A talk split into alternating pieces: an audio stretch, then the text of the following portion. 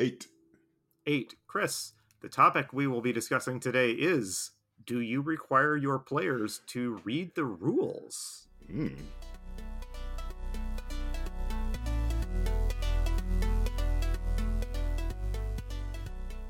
Hello, and welcome to Roll for Topic, a roundtable discussion about topics related to running role playing games. I'm Chris Salzman. And I'm Andy Rao.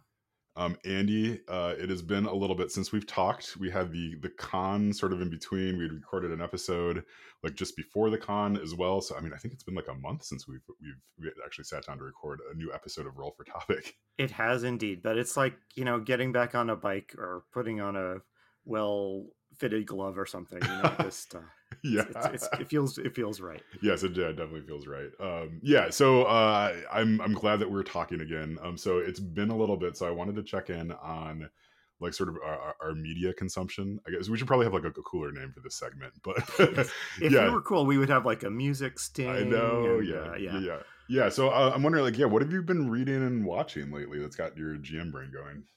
Yeah. Oh, great question. I've been reading quite a lot of stuff, not watching very much Mhm. stuff. Um, maybe the most game adjacent thing I've been reading is I've been rereading from the beginning the Black Company series. Yeah, okay.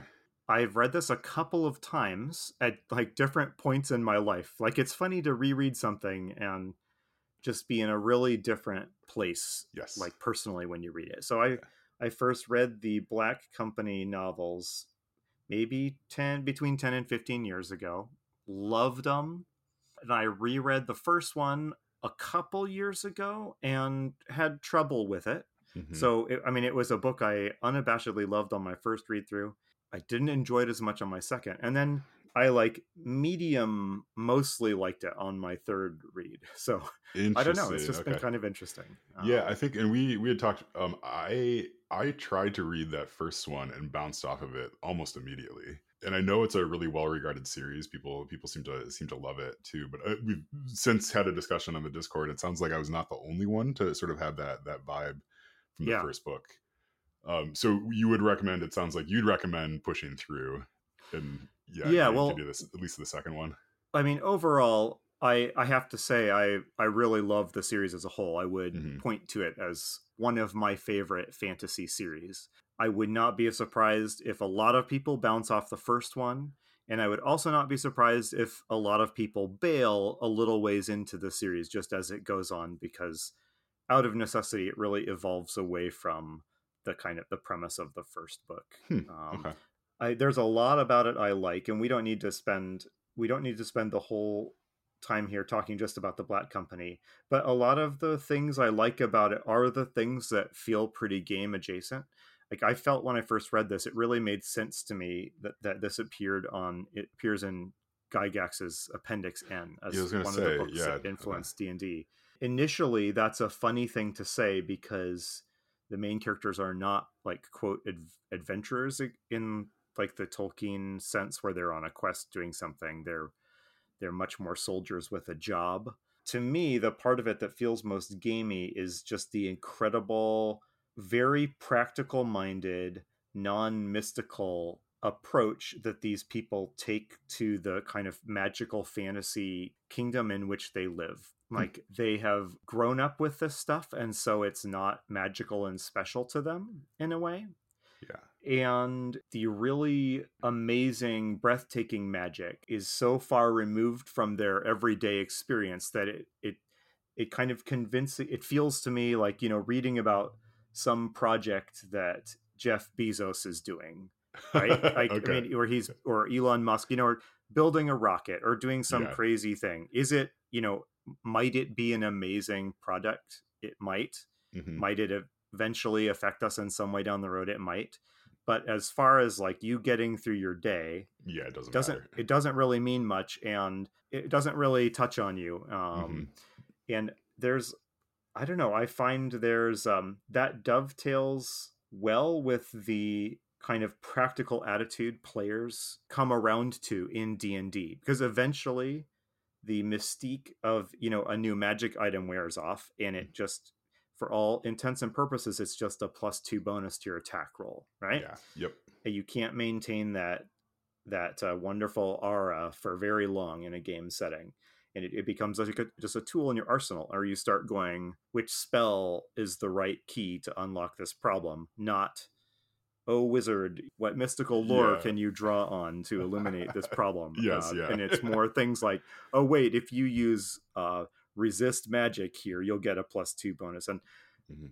sometimes that kind of metagamey talk is distracting and we've talked about that in the show in different ways but it is a very human thing to do i, th- I think Oh, to totally. demystify something and look for the ways that it's useful to you and that's kind of im- it describes how the characters in the black company novels approach all of this fantasy garbage as they encounter it so i've just been talking for a long while Yeah. any thoughts on that No, I mean that sounds really good. I mean, I think that is the when I uh, the thing that attracted me even try the Black Company was that sort of like groundedness. Um, Yeah. yeah. I think you had mentioned it, you know, way back when when I first tried it. So yeah, I should give that another shot.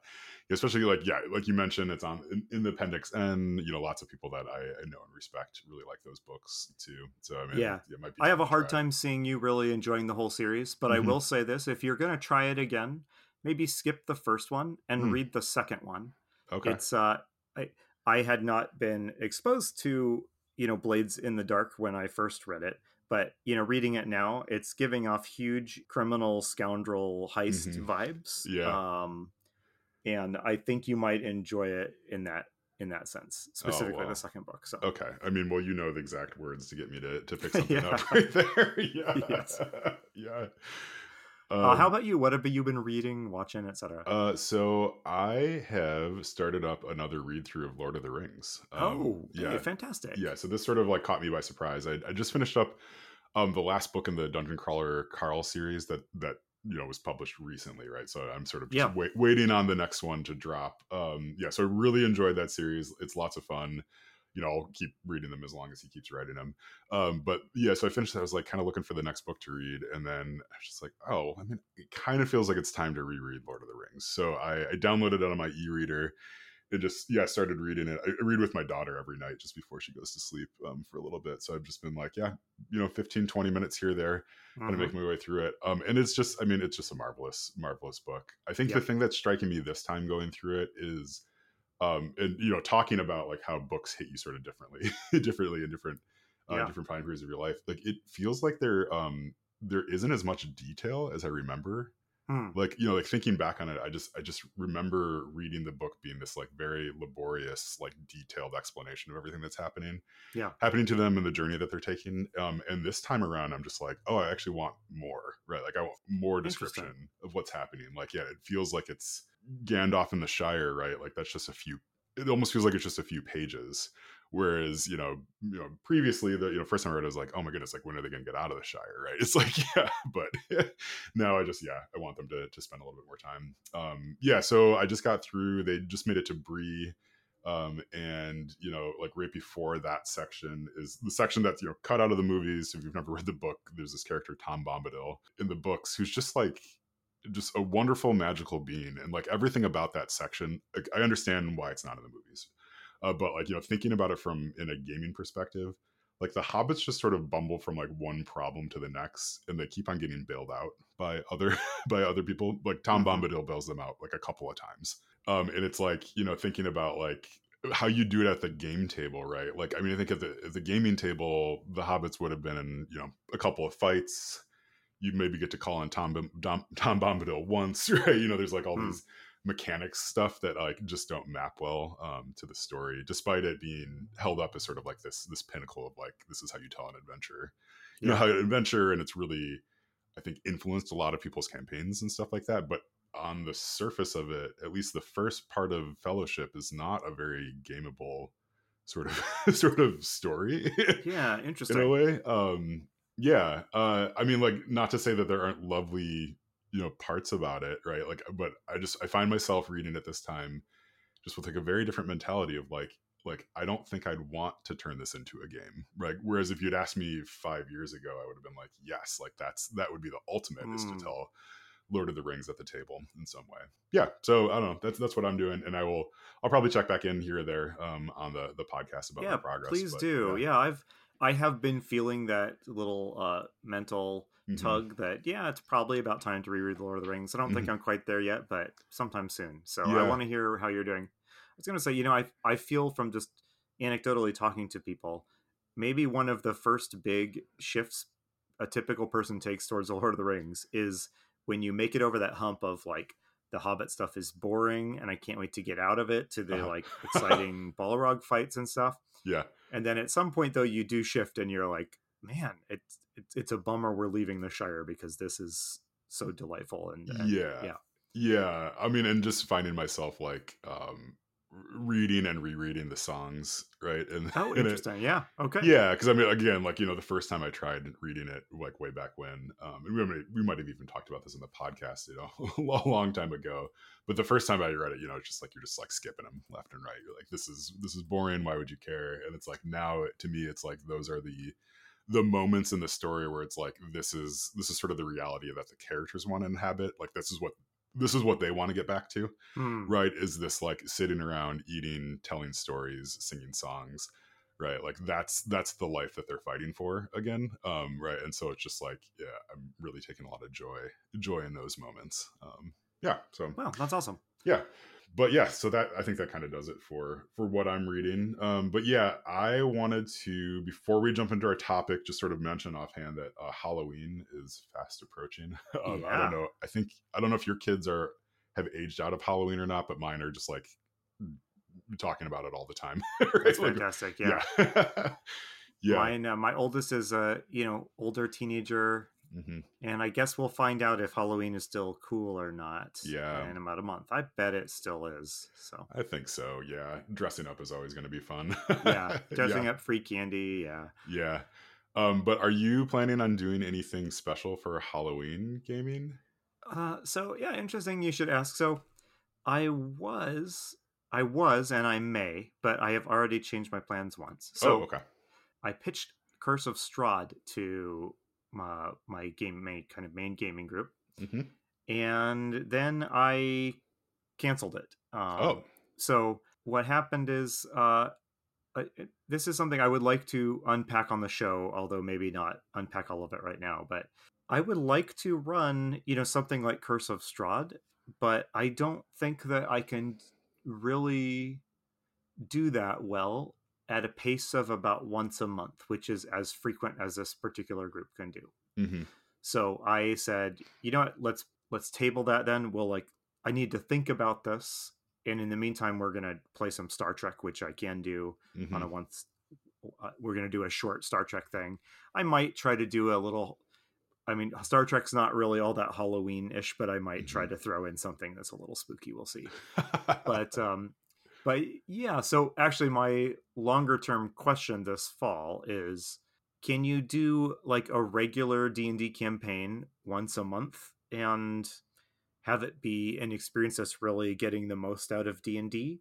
Or is that just not something is my time better spent finding a different game that works better at that pace? Mm. so i don't do you have any instinctive reactions to that um, yeah. I mean, I think that's going to dovetail into our topic pretty well. But I, I've got one thing to say, and then maybe we can we can dive into that and talk about Yeah. rules and stuff. Um, it is it's surprising to me. Like you mentioned, Star Trek and Halloween, and like, are there any Star Trek Halloween episodes? There are numerous episodes you know that are a little spooky Mhm. and the occasional episode that was clearly trying to riff a little bit off of aliens or something like that Yeah, but you know it's a profoundly pg show yeah. at heart uh, despite the occa- occasional divergences into hmm um, more stronger stuff and you know there certainly has never been you know a star trek halloween special type of Yeah. episode i guess yeah seems like a shame seems like a, a missed opportunity although i think like all the directions i'm thinking right now would be pretty too jokey for for star trek like Yeah. you know like if they yeah somehow we're taking the enterprise around like trick-or-treating to different planets quickly like you know over the course of one night yeah you know yeah. the most you know you can do some you can do suspense really well in star trek hmm and you know so the most horror-y episodes are the ones that kind of you know star trek's ultimately not really about killing and defeating the monsters, right? It's, Yeah. Star Trek is at its best when it's about encountering something that's alien and strange, but then you know overcoming the hurdle that it presents in you know preferably non-violently although you know to be sure there's plenty of phasers and stuff in star trek Yeah. and you can get some good suspense out of you know like just hiding what's really going on and letting you know letting the protagonist's imagination make something scary out of the uncertainty i suppose. Hmm but you know the ultimate that to for it to feel really star trekky the culmination of that probably shouldn't be in the monster jumps out for like a final showdown Yeah, yeah, that makes sense. Yeah, it also like that structure sort of lends itself well. Like thinking about the like once a month gaming, I think that structure lends itself well to almost like one shot mentality, right? Like you can kind of like do a whole thing in a night pretty easily. yeah Whereas I think D and D, like or yeah, Pathfinder, like they're always going to push you towards like longer, longer campaigns.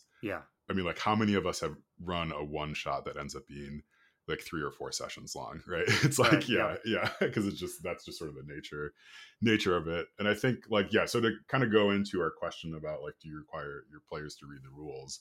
I think the question of, you know, can I do a D&D game once a month like really sort of relates back to the rules more than anything in, in Mhm, my yep. mind of like if you have such mechanical complexity having a month between games allows people to sort of forget how to play the game a bit Yep. like i think that's that's going to be your that's your biggest barrier yeah right there Yeah. yeah there's i mean one big barrier is just that d&d has a a bad time to plot advancement ratio you Mhm. know i mean d&d famously if you're playing d&d once a month you know it is trivially easy to imagine blowing an entire your one month gaming time allotment on one fight. That's not even that important right? Yeah. And that's part of the charm of d&d it's part of the frustration of d&d it's just something you accept as part of d&d right? Hmm um, but yes the other thing is you know you know d&d is is pretty complex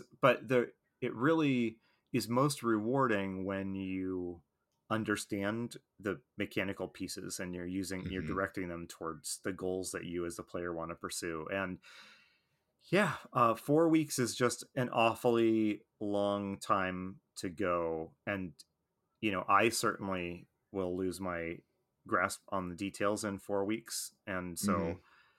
and i have a, you know generally a higher investment in this than the players do. So it seems kind of silly to expect that players would not have that same problem i guess Yeah, yeah, I think it's true. The the gaming group that I'm a part of right now, just because primarily my schedule is terrible.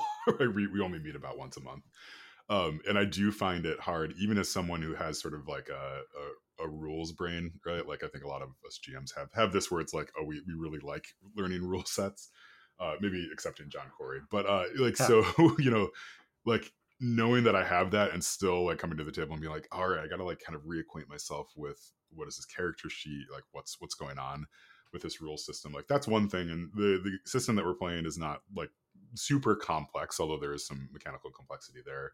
But like with D and D, where you end up having to cross reference, I think so much other material unless you just have it memorized down cold, like that that can be a big a big barrier towards just getting going. Right? It's like yeah, like if you're getting into a combat situation and everybody's got to kind of remember how their spells work and like you know what which dice to roll and like all those little things it can just chew up time right? And like if you're not yeah and if you're not really like okay well it's important that we're playing this game in particular like this this this game it's like yeah maybe find just find a different game that's a little bit easier yeah. easier to play.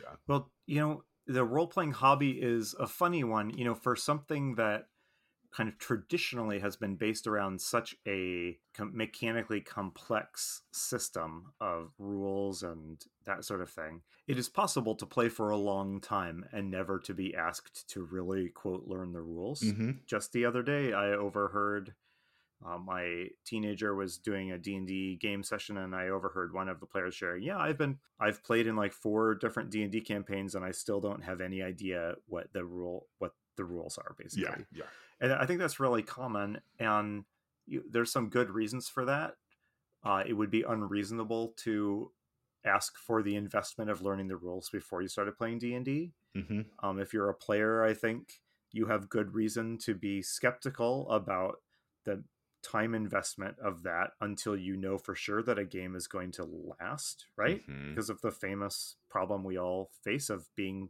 being flaky sometimes and um, having busy schedules and the uncertainty of whether the game is going to peter out in three weeks or not. hmm And you know, almost everyone I know, you know, I, I started this hobby by reading the rules pretty much and then playing it, but almost everybody else I've ever encountered came into the into it by being invited to be in a game and then it Mhm. caught their imagination and then they some of them went out not all of them some of them then went out and bought a player's handbook and it's Yeah. hard to even know you know i don't think the hobby really has a very clear trajectory in mind of how you go from not knowing the rules to getting the most out of the rules so Mhm. it feels a little bit like such a a you every GM has a problem this problem but it's uniquely tailored to the personalities and situation at their table right Yeah, definitely. Because there, like, there's certain players that I played with that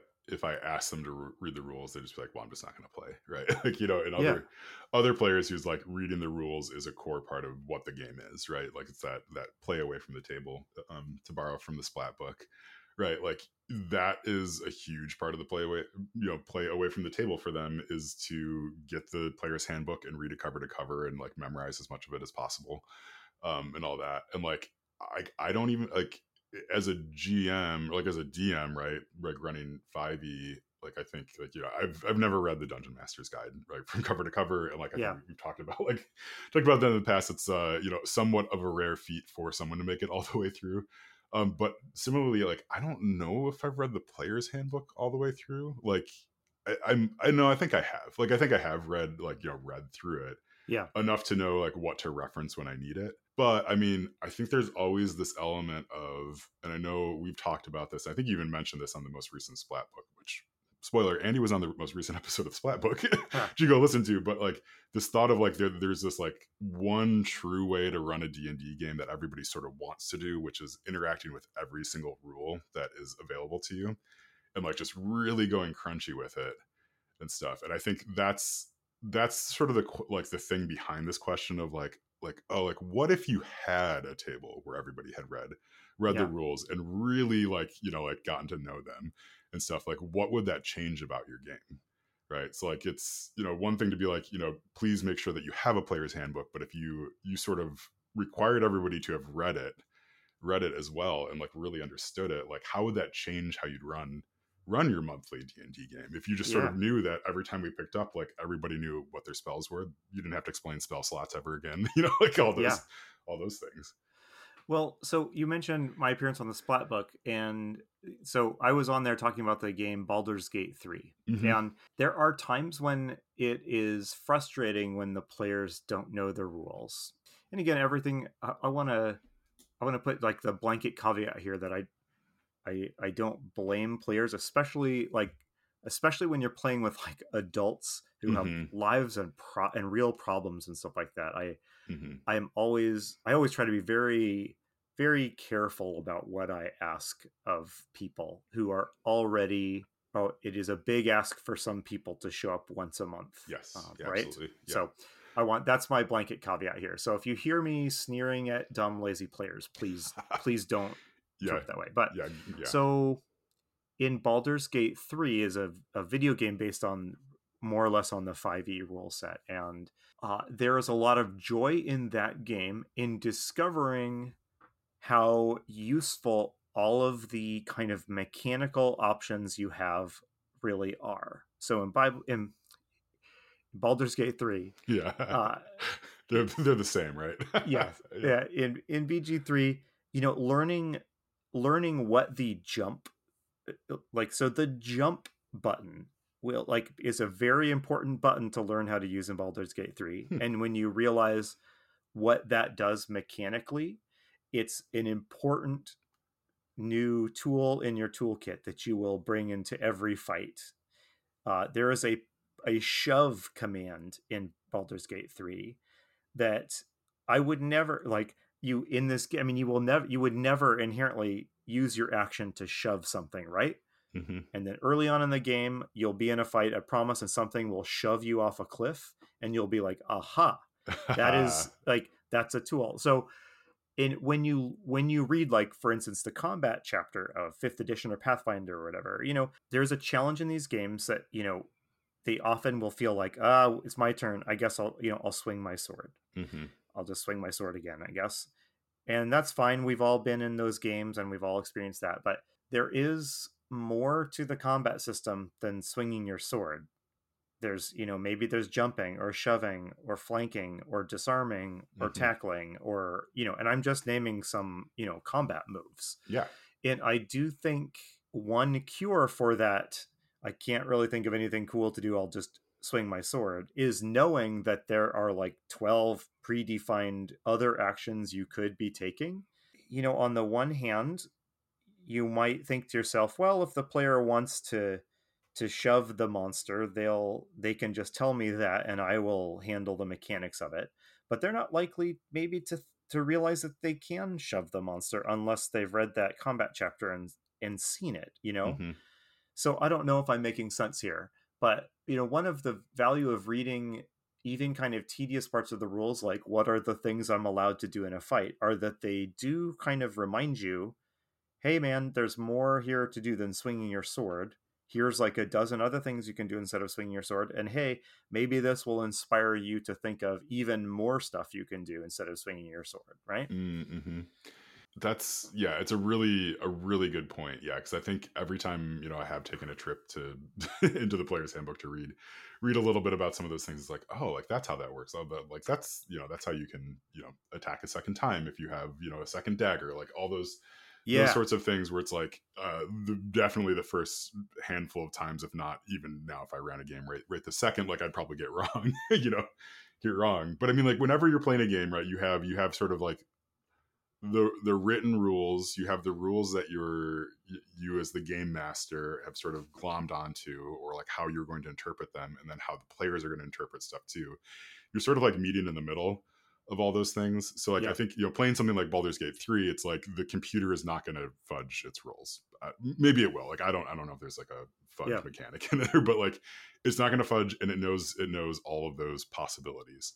Um whereas when you like take a step back to your game at the table where like you know everything is just sort of like you're referencing stuff, um I think like that's where that's where it's hard unless you're you've been presented presented with the list in some way or remember that list to like to remember all those things. Um maybe that's a problem with like how the the game is presented itself. Like i mean i'm just thinking about like you know like how different would d&d be if there was a single page sort of like quick reference guide that mm. everybody had in front of them like here are yeah. all the actions i could take right like um you know i mean and then that slowly kind of that spins out of control. Now you have like a deck of cards and you're trying to like play stuff. Yes. you know, it becomes a very different game. Um, but you know, I think there there's that element of it, and I I think like another thing this sort of reminds me of is like when you play with people that have never played D and D before, who are just excited about the idea of it. Um, what I have found is you often are doing a lot of like boundary readjustment with them because they might say stuff like, "Oh, I want to do this thing," and you're like, "Well, mechanically, you can't do that." So like, let's try to figure out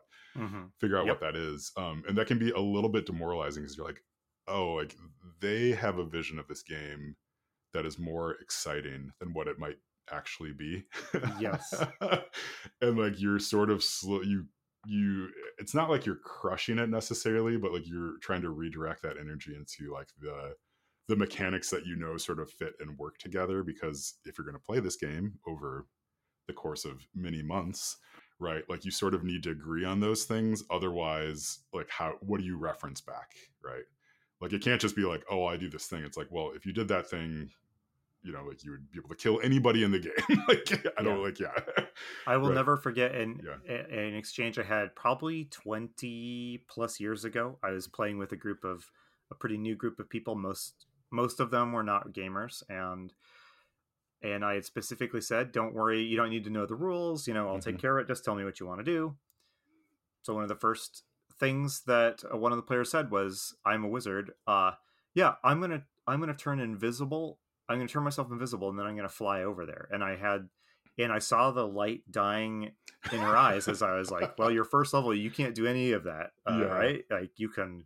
Mhm. Here's a few much weaker things you can do, much less wondrous. Yeah. Um, you know, you could give yourself a plus one bonus to your saving throws. Uh, Yeah. But, you know, maybe in a year of playing, you'll be fourth level and you can do some of what you just described to me, right? yeah. Um, well, yeah, it's it seems you know if the players have not read the rules, so then part of your job as a GM is to teach the rules, Mhm. and I I think that that is requires more intentionality than at least I tend to think, and it's more than just simply tell me what you want to do and I'll make the rule translation in my head and then Mhm. we'll carry it out. I think it means making sure you are using the rules, you know, in the way you challenge the players. You know, so if your goblins are always just swinging their swords every turn too, and you and they're never using that disarm Mhm. maneuver or whatever it is, you know, whatever your game system has, they're never. If you are not um, directing mechanics against the players, to demonstrate how they work and incentivize them to learn those systems, Mhm. then you know they're never really going to progress beyond that. I guess I'll swing my sword again, or just that they'll never stop like leaving it to you to do the job of like translating what they want to do into some like mechanics. Yeah, yeah. I think the the translation there too. They're relying on you to translate it perfectly every time, Yeah. right? And then like uh, too, if they're just sort of taking a stab in the dark of like, I don't know, like can I can I do this thing? Like, and you never translate it to like, oh, like so you just shove them off the edge of that cliff, right? Like Right. that's never presented to them as an option in the translation. It's like, well, yeah, like what what is lost from your game? Your game there. I mean, like, uh, does it like I've never used that in a five e game. Yeah, well, I Yeah, think yeah. Baldur's Gate 3, I don't think that, you know, jump and shove are are the powerful tools in like tabletop fighting No. that they are in be by Yeah. Baldur's Gate 3. I'm Yeah. sorry. You and I listeners won't get this, but you and I worked uh spent much of our Yeah. careers working for something that has the initials yes, we did. uh, BG3 and so I keep defaulting uh, Uh, yes, yeah, defaulting to that when talking about Baldur's Gate. yeah. Um, yeah, Um, I'm sorry. Where were we? Yes. Yeah, so okay, like I think like so get, getting back to some rules stuff. Um I guess yeah, so it sounds like you don't require players to read the rules. I, I've definitely never done that done that either. Would you ever require players to read the rules? Is there any sort of game that you'd run where you would say like it is important that you understand the mechanics of this before we play? Ooh, it's hard for me to imagine me saying that. Mm-hmm. You know, when I play, when I ran Star Trek for the first time a couple months ago, I sent out the like quick start rules and I said, if you if you don't have to, but take a gander at these quick start rules if you want. And at least one player did that um, and Mhm. showed up at the table, had read through the quick start rules. I don't know. It maybe I need to get over myself, but that feels like just such a big ask. Um, Mhm. Unless you were talking, I mean, I would do it if it was like a 12 page mini game rules light pamphlet, Mhm. sure. But, you know, anything bigger than that, ugh, I don't know. Yeah, yeah, I think it's a it's, it's a tough sell. I think if it was, I, it's hard because like I know you are also the rules explainer for board games when you're playing playing with people Yes. because like I I am also that person, um, and it is endlessly fascinating and frustrating to me the different approaches that people take to listening to rules as they're being like yeah as they're you're, you're just kind of explaining a board game especially any board game of complexity where like the rules explanation is going to take 15 to 20 minutes minutes by itself right? Like and that that might be on the low end if you're quick and quick and good about it. And I mean, it's just like watching the range of human human comprehension is just like yeah like i mean some people it's like there's there's no amount of talking to them about the rules that will ever work right? Like they, they need to either read it themselves or they need to play the game play the game in order to do it some people just like it's just not going to happen like it will never click with them like they will have a great time playing playing the game but they're only ever going to sort of like repeat actions that they've seen someone else take or otherwise just ask someone else like what to do on every turn Yeah. Um, right. And I think if like if you are going to play tabletop games, and I think if you're going to play tabletop games with a variety of people in your life, like I think you're just gonna have to sort of come to peace with come to peace with that that like someone's gonna read the rules. A lot of people aren't.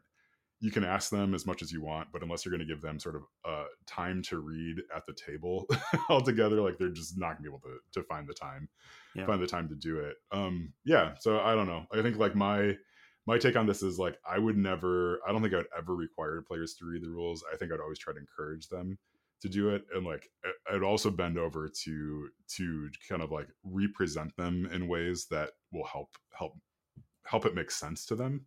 Yeah. As well, um, and vice versa. Like when I get rules like totally wrong, I try to be open to like players correcting me. like, oh, like actually, this is how it is. Um, yeah, because I mean that's like yeah because again like i mentioned i'm not going to go sit there and read all the books um just don't don't have that that sort of bandwidth in my life um yeah so like i think it kind of cuts both ways.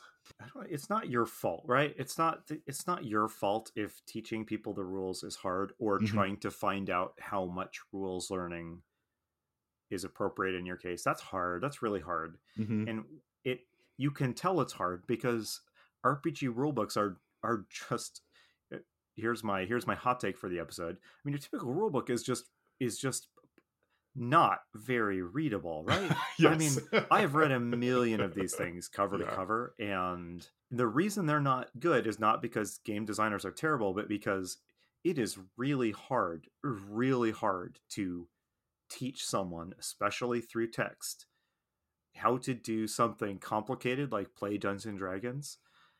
And then you have the added complication of that this game involves so much non-rules like management of you have to you you have to uh, i'm searching for a verb here i can't quite find. Mhm. you have to negotiate your relationship with the rules as you play in a way that you don't with a board game. And so yeah. so when you're writing your rpg rulebook what do you do? Do you, you know do you just present the rules in board game board game style fashion? Some rules do that. Go read go read um, uh, prime directive the star trek rpg published by the people that did starfleet battles and that's you know section 2.1473 Yes. effects of phaser fire on shields right so that's one thing. Do you lean into that negotiation and judgment call experience that is part of this hobby as well? There are rules that do that. I've read some rule books that are breezier to read and chattier. And then Mhm. when I try to use them at the table to get rules information, it's a nightmare because Mhm. they're not organized for efficient delivery of information, right? It's this is hard to do. And so so I guess my only takeaway from my main takeaway from this topic might end up being, yeah, it's hard, man. You know. yeah yeah so thanks for listening to my rant there about uh, rules. Like this, yeah I recently, I won't name and shame the game, but I recently was rereading the rules of a beloved game. I love it. The gaming community loves it, but man, man, was it a hassle at the game table to Mhm. use? Uh, Yeah. So Well, I'm gonna get the name of that game when we're. we're You we're can get the air. name of the game Yeah. after we're recording, yes. Okay. All right. Well, let's wrap it up there before we just like slowly devolve into like what are rules even? that's right. What, yeah. what are they? Yeah. Uh, cool. Yeah. Well, this has been Roll for Topic. Um, we've really appreciated you taking a listen to us. Um, we're happy to sort of be back at um, back at the helm, um, back with sort of our, our normal normal programming here. Um, yeah, if you want to, you should go check out our sister show, The Splat Book. Um, they're also part of Roll for It Media. Um, the Splat Book uh, stars John Corey and Kyle Latino. Although last time they um, they brought on Andy to come talk about Baldur's Gate 3, um, as we alluded to. Um, I've listened to a little bit of that. Um, I think I might take a pause on it until I can actually get a chance to play Baldur's Gate 3. Yeah, Yeah. do that. Yeah, for sure. Um, but if you're playing Baldur's Gate 3 at all, like I think even just the first 15 minutes or so that I've listened to, it's definitely worth uh worth taking uh yeah, taking a listen to that. So I think both Andy and Kyle think about these things in a way that um would appeal to game masters quite a bit. Well, I'm glad I'm glad you're saying that, Chris, because uh, while I was having that conversation with Kyle, I was having a fantastic time talking to Kyle. But it did cross my mind, like, is this even remotely interesting to listen to or not? I guess that's the question yeah. every podcaster must uh, ask themselves on a yeah. regular basis. Yeah, like you're you're in a niche of like uh you know, so the Splatbook is a game design podcast, and they brought you on who like you like talking about game mastering stuff, and then you're talking about a video game, and then you're relating that back to to game design and running games and stuff. So like if if that sounds appealing to you, this is the podcast episode for you. yeah. Uh, cool. All right. Well, I think that that does it for us. Um, yeah. Again, thank you so much for listening to Roll for Topic. Um, I've been Chris Salzman. I've been Andy Rau. And remember, if your players are having fun, you're a great GM.